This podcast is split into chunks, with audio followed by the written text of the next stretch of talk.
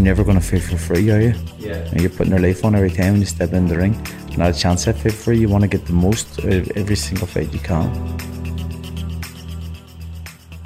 Ireland's finest fighter. Who am I talking about? Mick Conlan. I invite him to Woodbury House in Mayfair for a part two.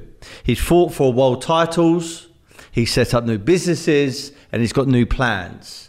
Be happy, never content, and make sure you're subscribing to this episode. Before we start this week's podcast, I have to give a special mention to our sponsors. iSecure Vehicles. They are a brilliant company, a family-run business, and they specialise in vehicle safety and security throughout the UK. I know this company very well, and I also know the people behind the brand. If you've been following me on my podcast journey and on social media, you will know that I love cars and so does my network. This is why I'm very, very excited to be working with iSecure Vehicles, and this is why we have chosen them to be our sponsors for the Stephen Sully Study Podcast. Their team are professionals, experts, and they're efficient. Once their product is installed on your car, your vehicles, you will have the peace of mind that your asset is protected. Trust me, do not wait until it's too late. Get protection now. For more information about their products, including dash cameras, undetected immobilizers, and also car tracking systems, head over to iSecure-Vehicles.co.uk, and remember to mention the Stephen Sully Study Podcast sent you. Right, welcome back to the podcast, Stephen Sully Study. I've been chasing this man for a part two for some time. Mr. Mick Conlan, thank you very much for agreeing this part two. No problem, Steve. Welcome on board, and I'm looking forward to this conversation. Before we begin, what do you think of the new podcast setup and also the new gallery in Mayfair? Yeah, I'm loving it. I'm wondering how can I steal one of the paintings and get out of here? No, but it's fantastic. A great setup. Lovely place.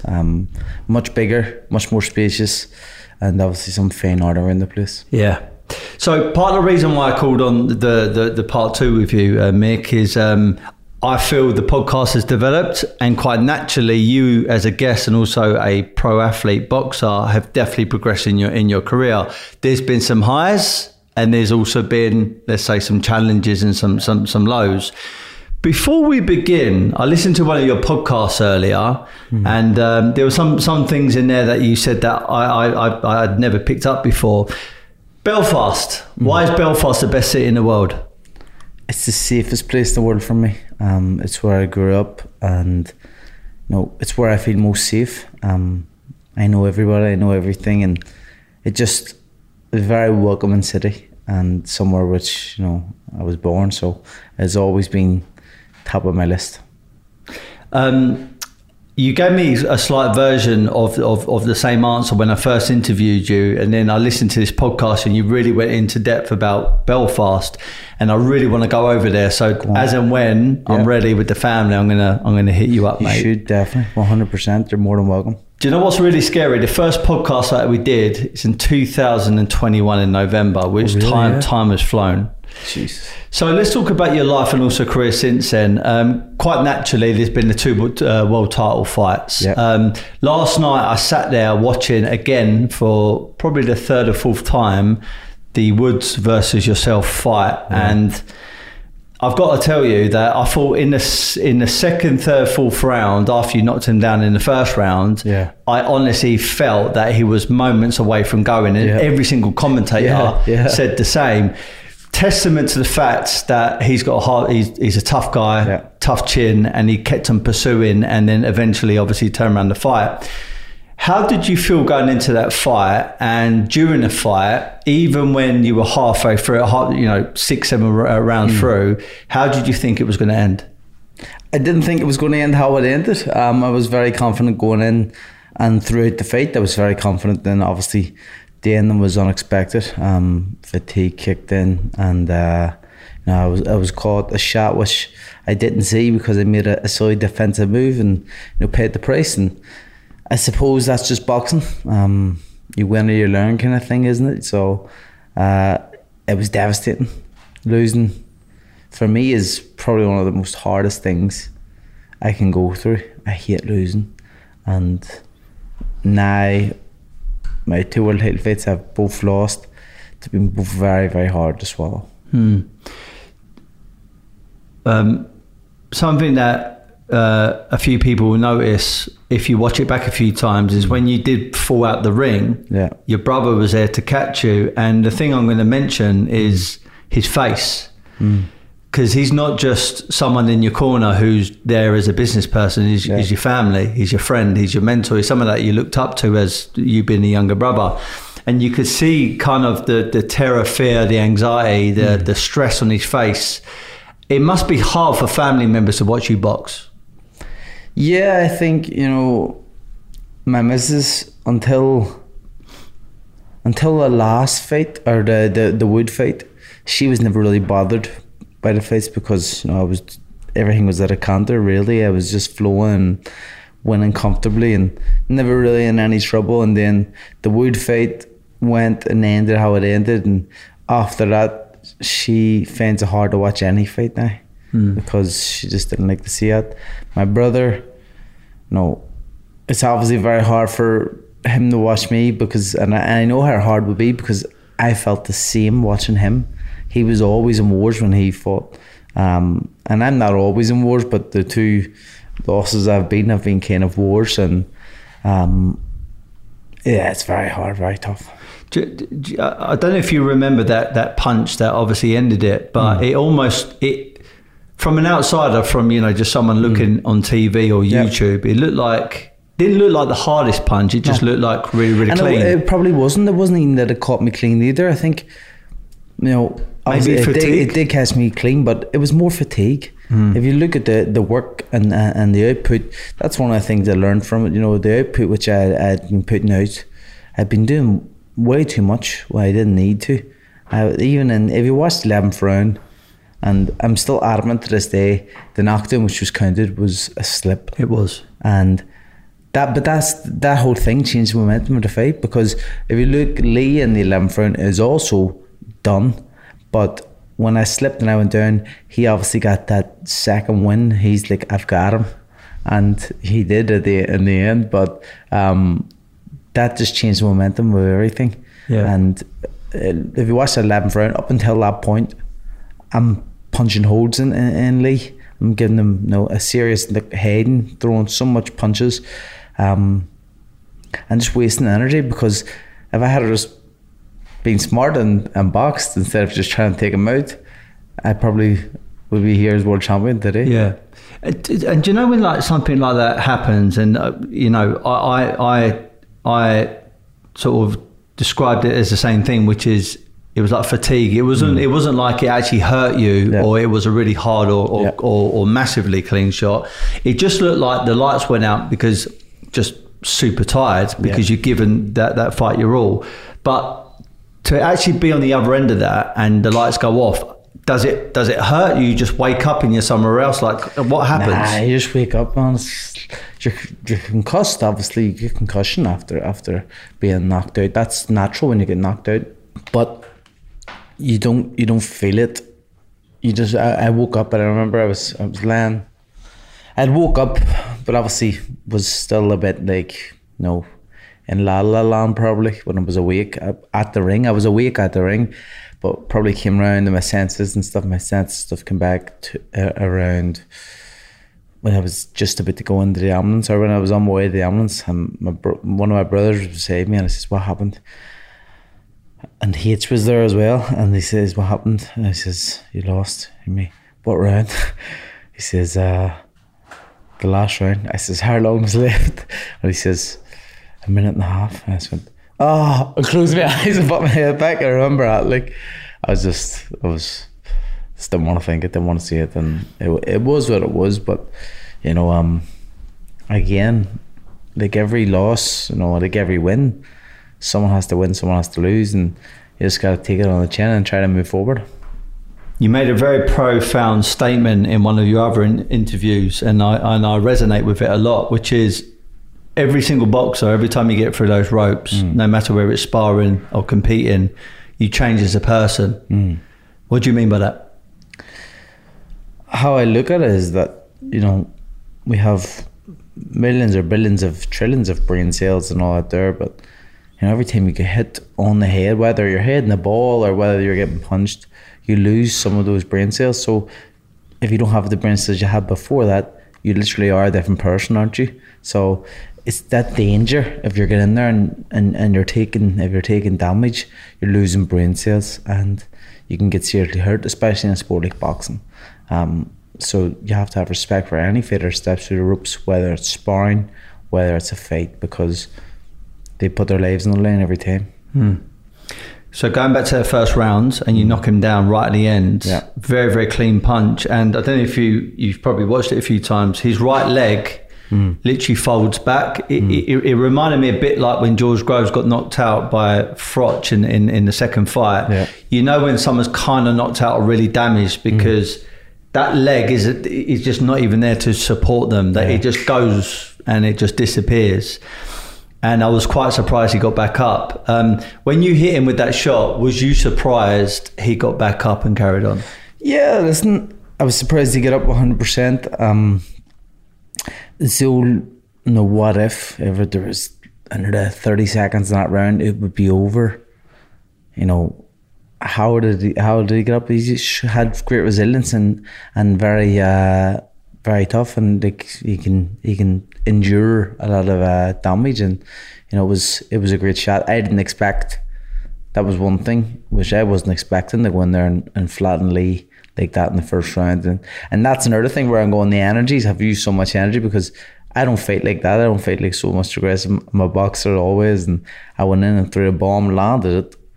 I didn't even try to throw hard, I just threw it fast, and it landed right on the chin, even down like a ton of bricks.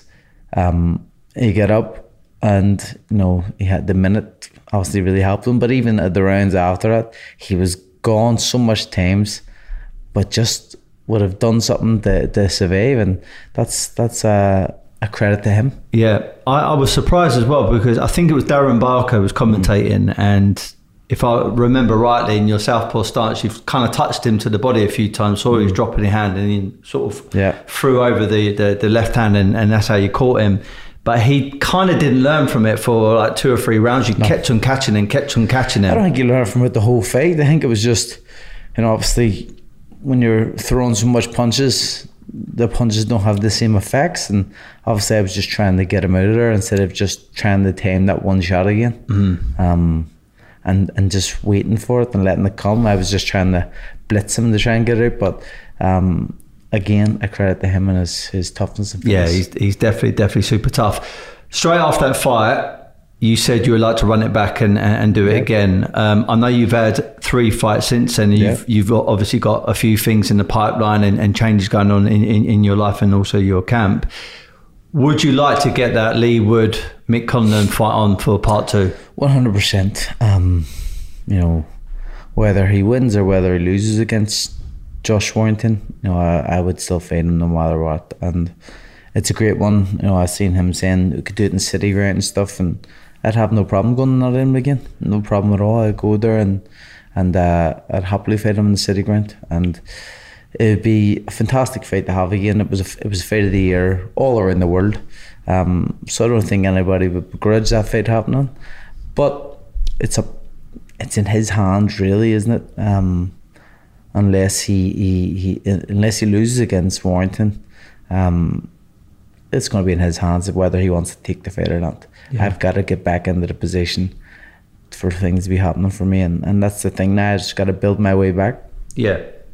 So since then, you had 2 other fights that you won, and they were pretty tough fights as well. They weren't no mugs. No.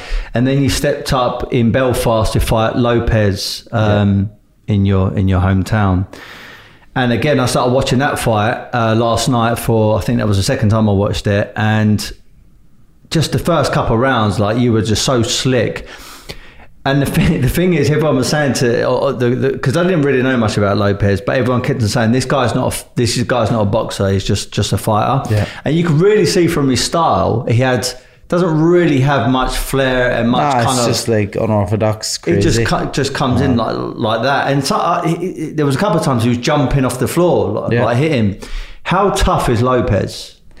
Yeah, he was very tough, and he was good. You know, I knew I was hurting him. He was making noises when I was hitting him to the body and stuff. But on that night, you know, I'm not here to make excuses, but I just didn't perform. Simple as that. I went and had a war with someone who, that's their game, you know what I mean? And that wasn't what I should have been doing. It wasn't what I had planned to do. So, yeah, you know, you pay the price when you don't follow your own plan. Yeah.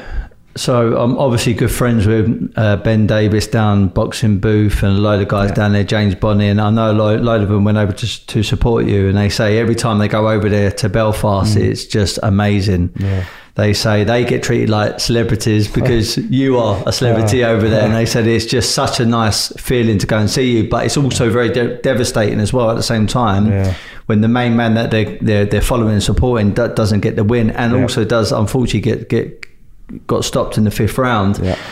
There was obviously, when I'm down there, I'll go down there most Fridays to do the sparring and sometimes on a Sunday, and obviously I'm chatting to the guys going like, what happened and everything else, and some people are saying, oh, maybe he's going to retire, maybe he's not. And at 31 years of age, you're not old, but you're definitely not young. If you was a heavyweight, you could be fighting till you're 40, 45 years of age, no problem, because that's what people do. But people who are kind of featherweight or lightweight, bantamweight, those kind of divisions, you don't really see them really going past like 33, 34, 35. No. So after the Lopez fight, was there a consideration of retiring? 100%. 100% there was. I was just thinking, can I go through all this again, having to kind of rebuild and do all that stuff again and go through everything which I went through. I'm based here in the UK most of the time when I'm in training camps. That'll change now, but for the last 5 years, I've been over here. And if I fight 4 times a year, you know, that's 4 times 8 or 9 weight camps. Then 3 times a year, there'll be 3 12s. And this one, just that first one, I probably overtrained because they're on 16 weeks. I was 16 weeks away from my family. It's an awful lot of time away from your family. And I was going, do I really have that in me again to be away from my family for another load of years?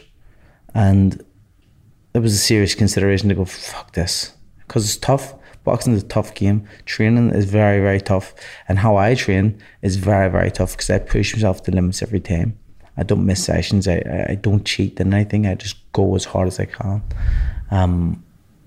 So yeah, it was a consideration to go, do I have it in me to do it again? And I had to sit down with my family and talk about this and go through things and, you know, ask them, do you still believe I can become world champion? I asked my brother, who's my manager, who has my best interests at heart, and if he had told me no, I would have said, okay, I'm done then.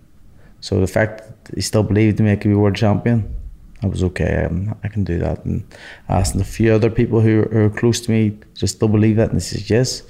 They didn't think that was me in there on the night, and you know, they don't see why I would, you know, pack it in, but they understand. If I really wanted to, they would understand. So I took a bit of time, spoke to my wife, spoke to my kids, and out of all of them, my daughter, she was the most going, no, you're never retiring, you're not retiring. You're my dad, you can't stop being a boxer and stuff. So that's why I just says, nah, I'll give it a go again. You know, with all that kind of took into consideration, I'll go again. Well, I'm guessing the best soundboard for this situation out of all those people that you just mentioned is your brother Jamie. Not only because he is your brother, not only because he is your manager, but the most important thing for me is he was a former professional boxer who fought at a very, very high level. Yep. And if anyone's going to understand it, he is. So to get his kind of approval must have made you feel pretty good to keep on going. Definitely, you know, if I had told him, no, I don't care if you believe that I'm done, he wouldn't have no problem with it, but he said he still believed in me, and he still believed they could be that world champion, which we've all believed, and I've always believed. So once he said that, I was like, okay, nah, I'll run it again. I'll throw the dice again and let's see where we land. Yeah. Can I ask a bit of a weird question? Might be a bit of an intrusive question, but if you walked away from the sport right now at 31 years of age, financially, are you good? Yeah. You could just walk away now. I could walk away now, and I doesn't mean I can just walk away and sit on my hands. You know, I'd have to get in this up. But we're doing the promoting now with Conlan Boxing. Obviously, I have a lot of property and stuff, and I've been smart with my money over the years. I haven't been silly. It was one thing which always worried me, you know, when you see old fighters and they're all bankrupt and, you know, broke and, you know, living on the streets and stuff. I was like, I'd never want to be like that. So I always was smart with my money and done the right things and the right investments throughout my career. So if you did hang it up today, your natural default position would probably go straight into being a promoter and trainer? No, I'd never train someone. No? No, it's not for me. You don't fancy it? I think I could probably be a good trainer if I really wanted to, but I don't, it's a lot of time, a lot of effort and a lot of commitment, and it's just something that I don't think, you know, if I'm in something, I'm in it 100%, and it's something I probably wouldn't want to be in 100% because it's a very unforgiving role in boxing. And sorry to labour on these 2 points again, but just I wanted to see like the psychology from the family's point of view. You know, you've had two relatively bad sort of knockouts, and then the conversation about retirement's come up. Yeah. Your wife, like, didn't she say, look, you've been hurt a couple of times here. Yeah, we're good. Nah, she was like, nah, I still believe you can do what you gotta do. I know that wasn't you in there. And, you know, if I look at the Lopez one, a lot of people think that you just had like a bad knockout and stuff, but if you look and you watch it, I actually get up, the towel just came in. So it wasn't like it was a bad knockout. Now, the Wood one, I get it. You know what I mean? I get when people say it because when they do the ring and stuff, so obviously it looks really bad. But with Lopez, you know, I probably would have beat the count, but I probably would have got hurt even more. So it was the right thing, I believe, throwing the towel in. That's where my brother and stuff was saying, like, if he did finish, you know, I'd have no problem. I want to get the two views actually from that fight, what they felt that you maybe have done wrong or wasn't an element that you wasn't progressing in, hence why maybe you got the result or lost that particular fight. The view from your brother, first of all, Jamie Conlan, and then also from the view from Adam Booth, because he is your coach currently. Yeah. So, Jamie, what did he think that you done wrong in that fight? I implemented the wrong game plan. I went to go to war instead of just boxing, instead of using everything I'd kind of planned to. You know, plan the kind of move, make a miss, take it later before I even considered standing toe to toe. And just obviously follow the wrong game plan. So it was his thing looking on it. Says, why did you do it? And I just says, I don't know why. I just felt off. And I just felt off before. So I remember even in the change room, something didn't feel right. But you're not going to say that when you're in the change room ready to walk out for a world title fight. Yeah. And Adam Booth, what did he say on reflection? Yeah, he just thought, you know, I didn't show up. It wasn't me. It wasn't the performance that I'd set out to do. So yeah, same kind of thing. Yeah. You've made some statements in I think even on social media and with the Belfast, I think it was Belfast Times, I think you called it. Yeah, I think so, yeah. And you've actually said that you need a complete change up, switch up. Yeah. So my first question is this: is your time up with Top Rank? Not officially. We're in a period of negotiation where they want to keep me, and it's a possibility I still might be a Top Rank, but I'm out of contract as it is. They want to have negotiations about re-signing and do more fights and stuff, but I want to look at every option. I don't want to jump into another contract with a promoter from the start. Right now, if the offer isn't right, I wouldn't take it. So if the offer was right, yeah, I probably would, but I may want to look around to see what their options are on the table. Well, when you say, because I'm intrigued as well, because I'm an outsider, right? And we hear this all the time from top level fighters, if the contract's right. Does that basically mean if the money's right? Money and fight plan. Okay. Money and fight plan. What ways? What's the route back to world title? Okay. How do you see us getting back there? What does the money look like? And yeah, so of course, money is a vital part in this game. You're never going to fight for free, are you? Yeah. And you're putting your life on every time when you step in the ring. There's not a chance to fight for free. You want to get the most out of every single fight you can. So you're 31. Have you said to yourself, like, an age that you feel that you're going to retire? I always say 32, 33. But I'm 32 in November.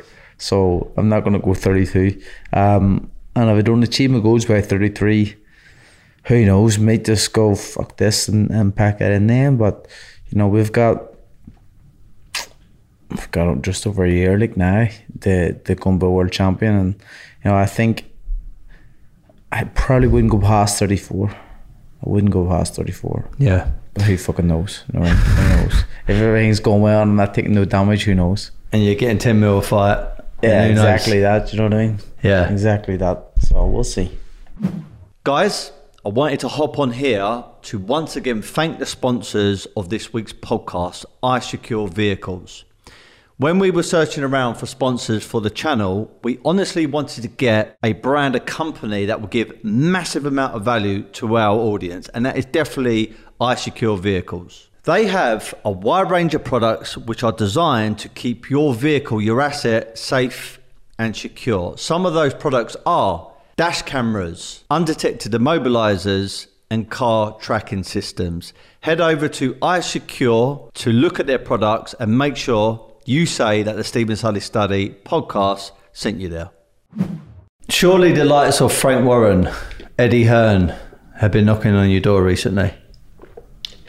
Well, I know there's been a few conversations asking about my plans and stuff, but we're just keeping the cards close to the chest for the next while. And then we'll start to have a look around and speak to people. Yeah, okay, fair enough. Adam Booth, you've said that you're no longer working with Adam Booth. Obviously, I'm a friend of yours and I train down the same gym, not at the same time, but I go down there frequently. And I follow you on Instagram and I saw you were training down there recently. So it kind of looks like you're there and you're not. What is the situation with you and Adam Booth and Boxing Booth? We've, Adam Booth and Boxing Booth Gym are separate entities, really, aren't they? I'm over getting a little bit of fitness before I'm going to head over to Miami and have a look at a few coaches over there. Me and Adam have parted ways. I went and seen him and told him I just wanted something different, wanted something new, something fresh. And, you know, I think I'm going to go to stateside to have a look, and no, it was no problem. There was a handshake and all at the end, and it was done on good terms, I think. That's the plan. Because I know you've been with him since 2018. Yeah.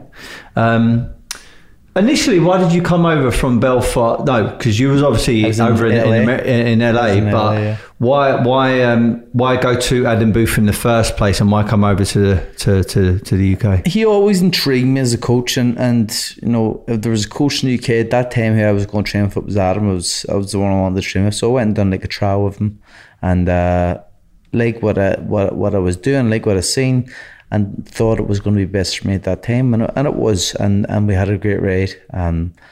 The reason being changed, you know, we have had 2 world title fights, and both have been, you know, unsuccessful. Now, I've only kind of, speaking to my other team and speaking to everybody, and you know, I was asking, what do you think about this? What do you think of that? And I'm thinking about leaving, and they were thinking, yeah, listen, it might be a good thing, you know, have a change of things up. So first went over to, before I went over to Adam, before I knew what I was going to do, because it was kind of in the immediate aftermath, and I spoke to him, I said, listen, do you still believe I can be world champion? And he says, yes, I do, 100%. I don't think that was you in there on the fight night, so I still believe you have all the ability in order to be world champion, or I wouldn't train you. So that I was happy he said that, and then, you know, now a month later, I was even thinking, speaking to my family, speaking to my brother, and decided, listen, probably time to change things up. And went over and seen him, sat down with him, no problem. Let's change it up and wish you all the best. And you're more than welcome to come back anytime you want. So yeah, he was totally cool with you leaving. All cool. It was all cool. It was all done on good terms. And you know, I think as a man, I had to go over and do it.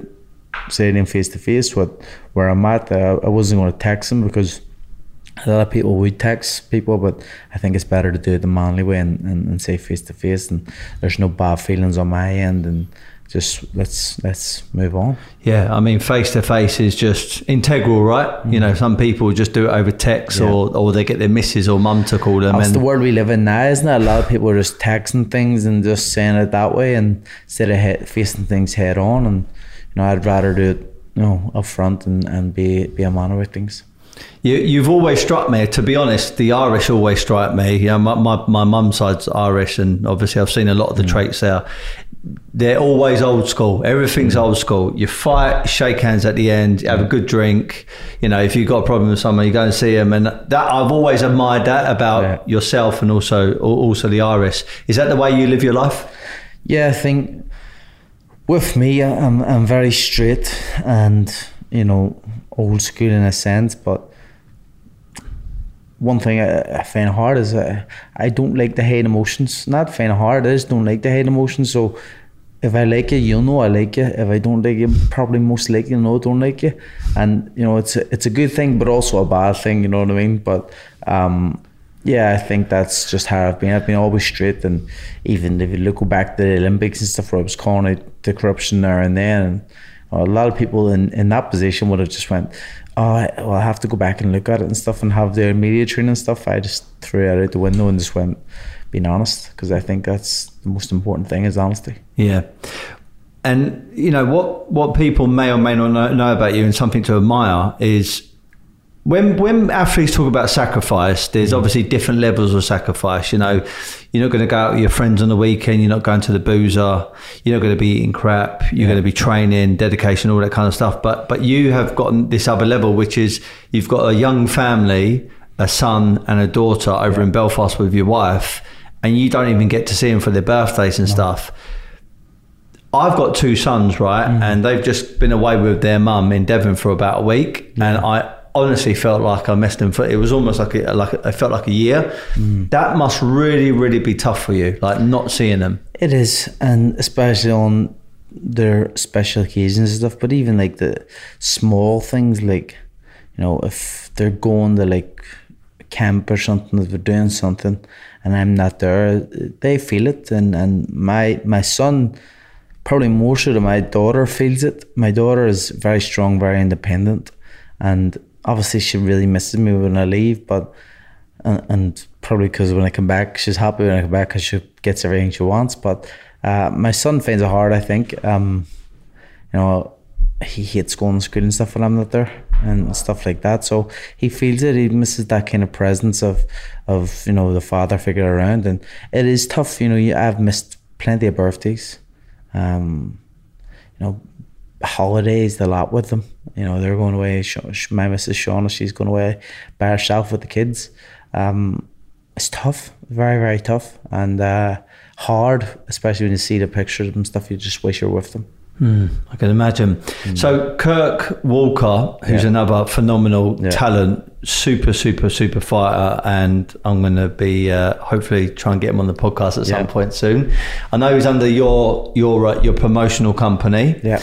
Is your brother looking after him? Yes. Yeah? Yes. Okay. Yes, we promote him and we manage him. Okay. Yeah. I didn't realise from another podcast, there was a once upon a time ago that you two might have fought as amateurs. Yeah. Tell me about that. Me and my brother as well. We almost fought as amateurs too. You and your brother? Yeah. Well, you and Jamie? Yeah. So I'll tell you that one first. So it was 2010 in the Ulster Championships, which got you on the selection board for the Commonwealth Games. And Jamie, there was three people entered. Jamie got the bye to the final. I fought in the semi-final against the other guy. I beat the other guy, and him and Jamie were 1-1 against each other. But so when I beat him, Jamie says, listen, I'll go pro, you go to the Commonwealth Games. And so we're actually meant to fight each other in the final, but he ended up going pro then, and I went to the Commonwealth Games. What the hell would that have been like? Like fighting my brother? Never would have happened. It could never happen. My mother would never let it happen, and we wouldn't fight each other. Yeah. Probably at that time, I probably seen I would have fought him, and probably at that time he would have battered me. So, yeah, it could never have happened, but. It's a good bit of history where actually meant I've got a win over him because it's a walkover.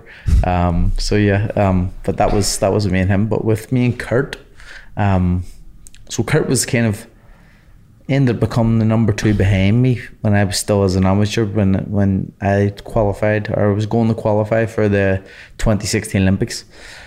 I think I qualified through WSB first, so that was in the May, and then I was on holiday in July in Portugal. And I got a phone call from the head coach, Billy Walsh, and he says, hey, Mick, do you want to go to the European Championships? And I says, no. He says, okay, well, we're going to send Kurt Walker. And if Kurt qualifies for the World Championships and then qualifies for the Olympics, you'll have to box off against Kurt. And I says, nah, fuck Kurt, I'll go. I says, fuck him, he's not getting the chance. Because I knew he was good enough to actually probably go and do it. So I went anyway.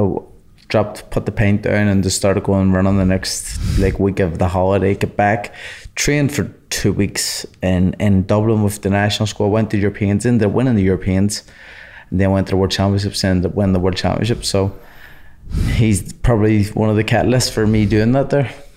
Where do you see Kurt Walker going with his career? Yeah, Kurt could go all the way. You know, obviously if he's getting right by us, and that's our plan, is to get him right, and obviously improving all the time in the gym. And I think throughout his 5 fights so far, he hasn't had it easy.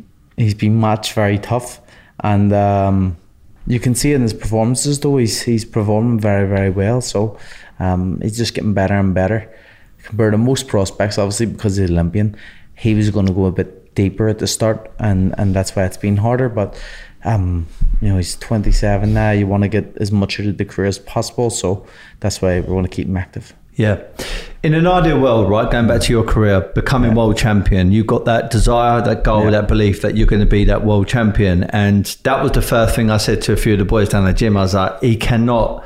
It was just like me venting. He can't leave the sport without becoming a world champion, because I always saw you as a world champion before you are a world champion. In an ideal world, you've got the right coach, you've got someone in Miami, you know, everything's going well. What is your ideal route to world championship? Like, how do you visualise that going right now? Staying in the same weight division, or are you going to pivot? Yeah, I'll stay. Like, people I've seen after I lost, people saying he needs to move up weight and stuff, but I don't. I make featherweight quite comfortably, you know, so I don't need to move up weight. I think I just got to keep doing what I'm doing, keep trying to improve, and obviously going to Miami will help with that, with sparring and stuff, and sparring partners available, which will be much more in the US than there is in the UK, so that'll help. But also just now I probably have that chip on my shoulder that I've been there twice and I haven't got it. You know, third time lucky is what I'm saying. You know, I think I'll have 2 to 3 fights from probably the end of the year, starting maybe 2 and then 3 next year, maybe, you know, maybe go St. Patrick's Day in Belfast or New York, and then we go again in August, and then December hopefully a world title fight. Okay, so the thing you just touched on there as well, which I didn't ask you last time, which I'm quite intrigued about, is the culture of being a pro, working your way up, challenging for a world title. You need the best of the best of the best around you, from physio to your nutritionist to the coach, etc. But you need world level sparring. Okay, so when you were, your last fight, you know, you were at Boxing Booth, you're in Surrey. How do you go about getting the right sparring partners? Because you can't always have the same sparring partners every single camp. How do you decide to go about bringing people in? Yeah, well, I got to fly a lot of people in. How do you decide that? Like, do you say, oh, that guy over there? Jamie looks around, he scoots around for me, thinks asks around as well, who do you think would be best to match with styles and you know, replicate styles. And that one, because of how unorthodox Lopez was, we had a few Italians in, because the Italian kind of fighters are very unorthodox at times. So we had a few Italians over, and a few local kids as well. So yeah, it was a little bit different, but like I'd be bringing kids in usually from Mexico and all around the South America and stuff. So yeah. And our sparring partners, they're just there to spar, or these people real fighters? No, they're real fighters. They're real fighters. Like, one of the Italian kids won the European, I think, one of the European titles there recently. So yeah, they're actual fighters who are training for fights as well. They're in preparation, so they're happy to come and get the work because they need it for their own fights. Yeah. So yeah, it's always it's not just guys who go to spar. It's actual fighters coming over, up and coming kids, and even veterans and stuff we get. Yeah, and typically. Mm. A sparring partner, how much will they get paid? Well, if you're flying someone in, especially from like South America, you got to pay for flights first, which is going to be 1,500 quid. Yeah, most likely. And then you go, okay, well, they got the flights. You now need to put them up for however long. If it's 2, 3, 4 weeks, whatever it is, you got to put them up in an apartment or a hotel or something. So that costs a pretty penny. And then you gotta give him, you know, probably 80 quid a day, probably 50 quid a day, I don't know, to eat and have food and stuff. And then you gotta pay him for the sparring, which is gonna be, you know, if you're doing 10 round sparring or 12 round sparring, probably getting 500, maybe more than 500. I don't even know. I let Jamie just sort it all the payments. I just make the payments. He just tells me what they're paying. I says, okay, sound. But yeah, it's, some people get like kids in the UK probably getting 50 quid a round, and then so on and so on, you know what I mean? People have obviously seen your great fights on TV because it's there for the public to see, but I'm pretty sure there's been some amazing fights in the gym, yeah. Sparring. Yeah. Can you name anyone or any occasion where you thought, Jesus, that person was very, very tough? No one in particular, but, you know, I've had plenty of tough spars, you know. When I lived in LA, it was like every week you were having tough spars, and the caliber of sparring partners there was crazy. I had the likes of, I was in the gym with Oscar Valdez, who was world champion, Jesse Maglino, who was a world champion, and then like kids were just coming in from everywhere. Like, now I didn't spar, but Beville and stuff was coming to the gym to get sparring. So it was, Southern California is probably like a hotbed for professional boxing. You know, everybody from all over the world. You know, Russians, Ukrainians, Kazakhs, Uzbeks, and then you've got all the Mexicans, you got the Venezuelans, Colombians, everybody who is there. So a lot of people come there to get that work. Yeah. Just want your sort of opinion on the state of boxing right now, because I feel like it's definitely morphed and changed since we've done our first podcast. Yeah. Some people say for the better, some people say for the worse, but it definitely has changed. Yeah. I think noticeably is this crossover boxing or YouTube boxing. There's no denying is quite entertaining at some points, but then on the other side has it damaged slightly the reputation of boxing. What's your view on like the whole YouTube boxing, Jake Paul, Logan Paul fighting? I don't really have a view on it because I've watched it. You know, I've been enthralled by the build-ups, and I think he's done a fantastic job promoting and pushing things. But the only thing that gets me is you go, they're not real boxers. I know Jake Paul has pro license and stuff, but I'm going, these guys aren't real fighters, and they're pretending like they're real fighters, and it kind of discredits the kids who will never probably achieve, you know, titles or earn a lot of money in boxing, but have given their lives to it and have been so dedicated and committed throughout their whole lives, and they'll never achieve 0.001% of what they earn, and that's terrible. I think, you know, it's doing nothing for kind of the grassroots and the money coming into normal boxing. It's all, and there's loads of money in the celebrity boxing and the YouTuber boxing, whatever you want to call it. But I don't begrudge them, because I don't begrudge any man making money. It's, you know, the fair play to you kind of thing. But yeah, I don't think that's, it's not really something I think about in terms of the state of boxing. What the state of boxing for me is the doping. Like I think I've probably been one of the only ones who've been shooting from the rooftops from day one about people doping. Yeah. And in my opinion, there's a very, very high percentage in boxing doping. Well, love him or hate him, Mike Tyson has always been kind of the raw truth. You know, he's obviously done quite a few things wrong inside the ring, outside the ring, but one thing he's always maintained is almost pretty much he's been quite truthful with stuff. And Eve said, back in the day I used to have a fake cock and I used to piss out, you know, other urine just to get by because everybody else was doing it, and it was more sort of a culture that if everyone's doing it, then the only way to get on equal ground is by doing what everybody else is doing. And he's saying, but even still today, people doing it more than ever.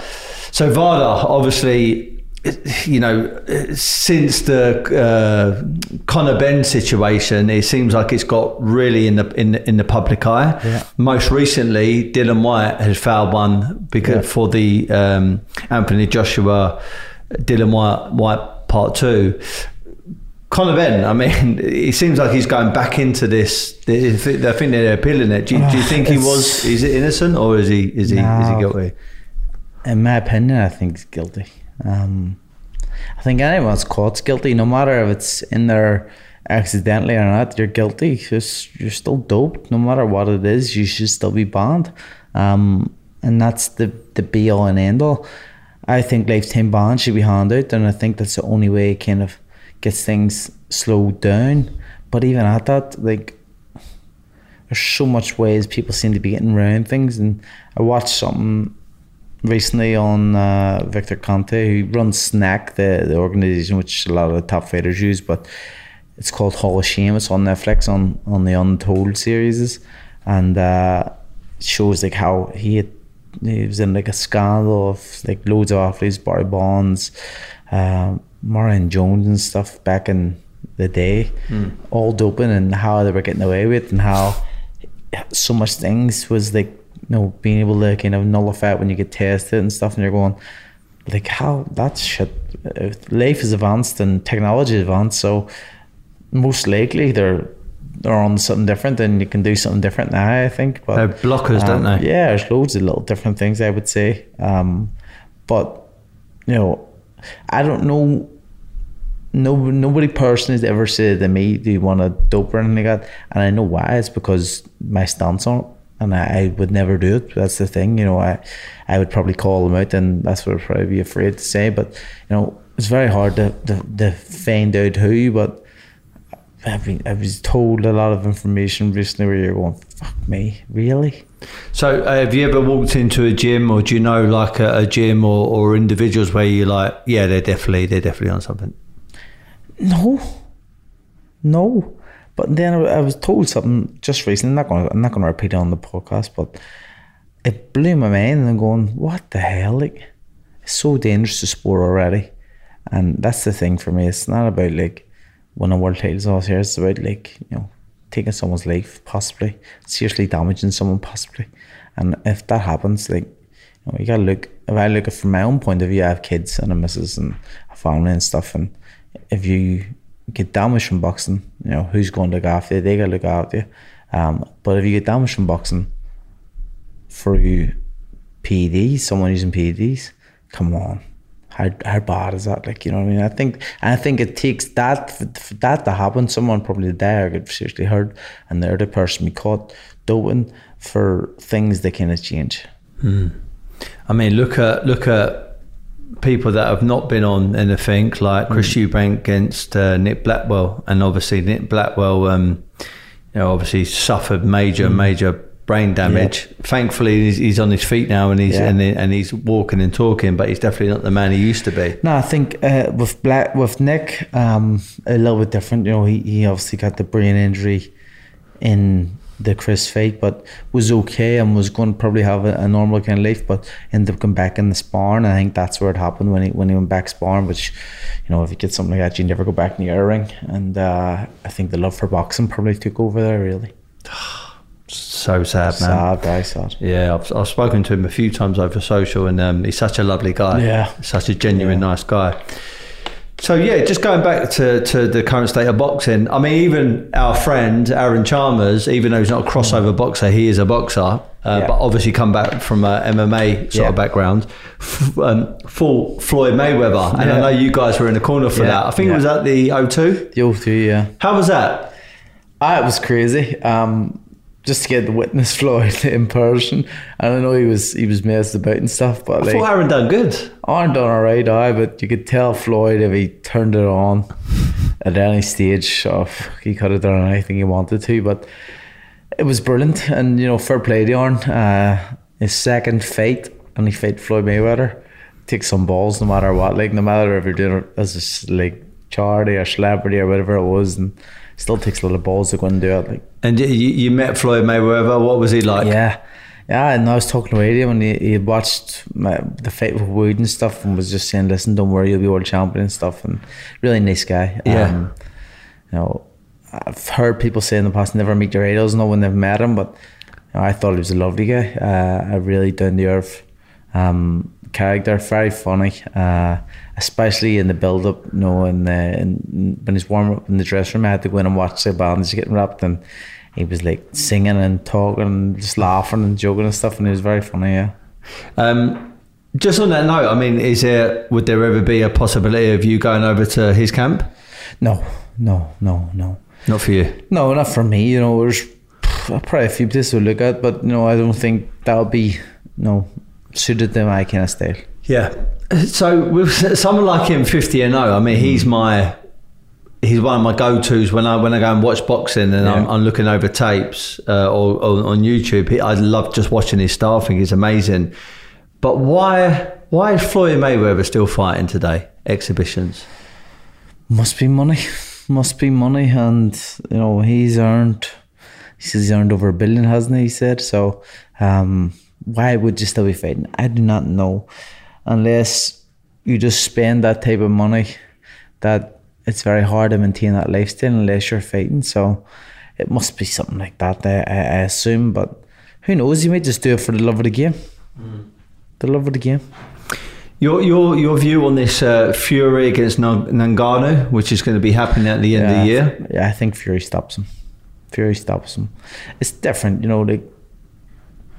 unless he just wants to carry him for a few rounds. But Ngannou, fantastic MMA fighter, but as a boxer, he's in there with probably the best, definitely the best heavyweight of our generation. So come on, he's not gonna. And why do you think Fury's doing it? Money, man. Everybody's in this game for money.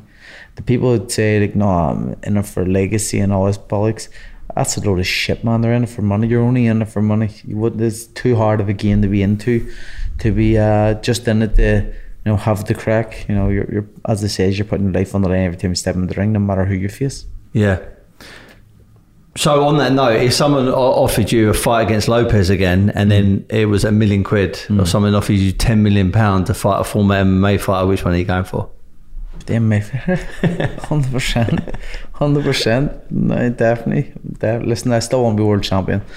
I still believe I will be world champion, but the world title itself isn't going to be bread under the table.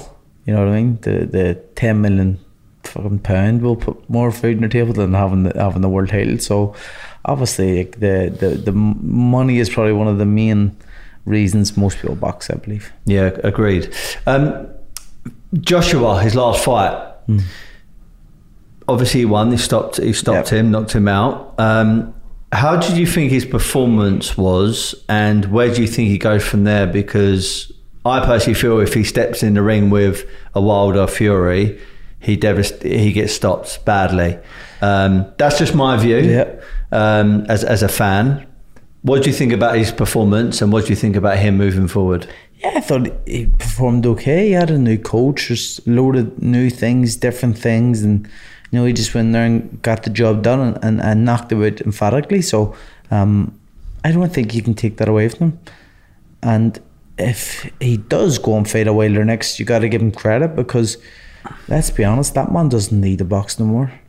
he's earned the type of money where he can just sail off into the sunset, can't he, really? I think it's the net worth is like 120 million or something, like, so he doesn't need, he's earned generational wealth, like, and he's boxing because he still wants to prove something to himself, it seems, and obviously, you know, add more wealth to himself, his business, his company, and all out there, and, you know, do everything for his own family in the future. But it seems that he's got something to prove why he's still fighting. Mm. Because, you know, if, like, I think, like, I've criticised Joshua plenty, but I think a lot of the criticism is unfair because we're not in his shoes and we don't know what's going on in his life or what's going on, you know, in his career and how things are moving. You know, everybody can point and say he should do this way, do it that way, but just got to let him do it his own way. And, you know, however he ends up or whatever he does, you know, he's done things that nobody else in boxing will probably ever do and earned the type of money that very, very few people will ever earn. If he fights Wilder, what's your opinion on how? Wilder knocks him out. He's just too much of a devastating puncher, and I think Josh is probably too static to kind of outbox him, but who knows? Listen, it's definitely not a foregone conclusion. I think Josh would definitely could beat him, but would need to have the performance of his life to do it, yeah. Mm. And the same question about Fury?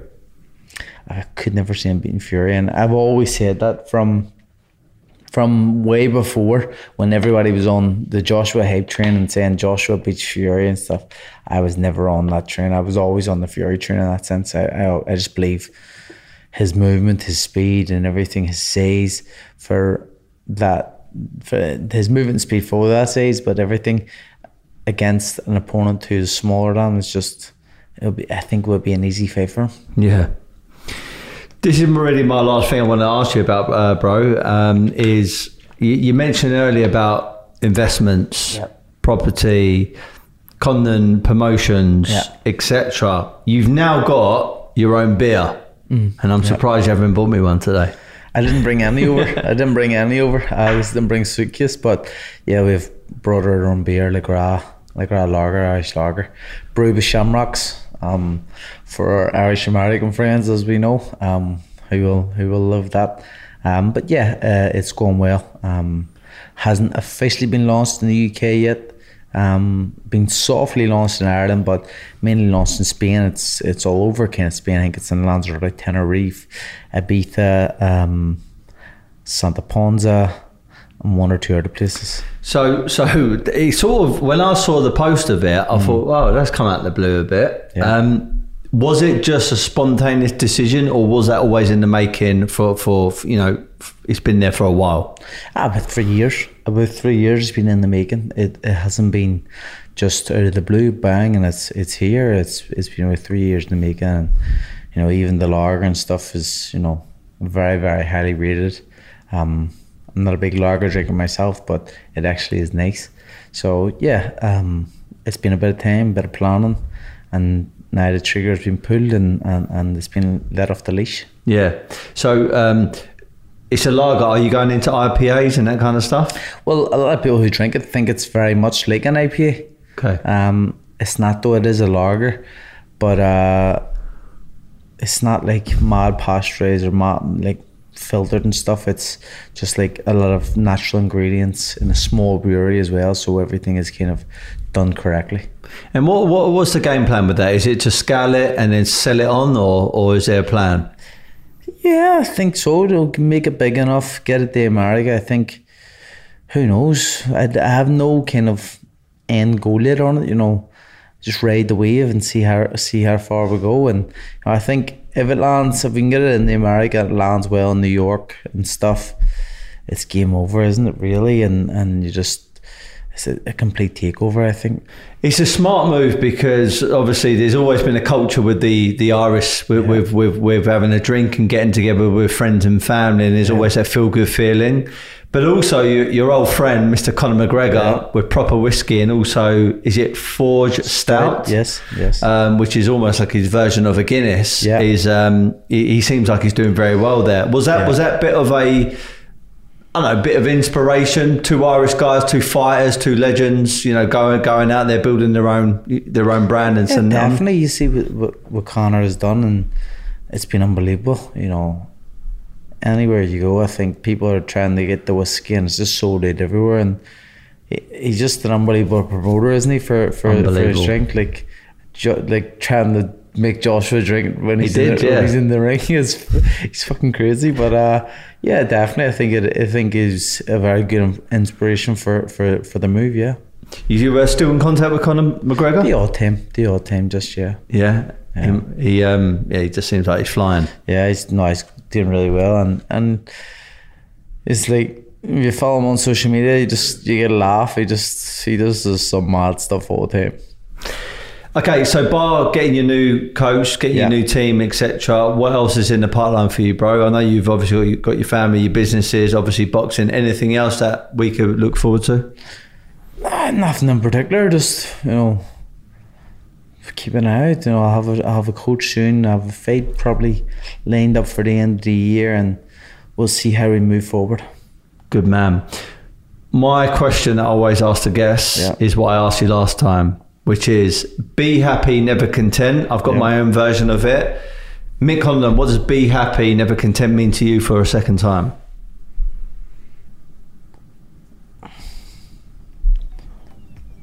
Always chase my goal. And not stay in the same place. Good man. Thank you very much, mate. I really appreciate your time. It's been a very, very good podcast, and be happy, never content. I'm looking forward to you becoming world champion. Cheers, Steve. Good to see you, mate. Top man.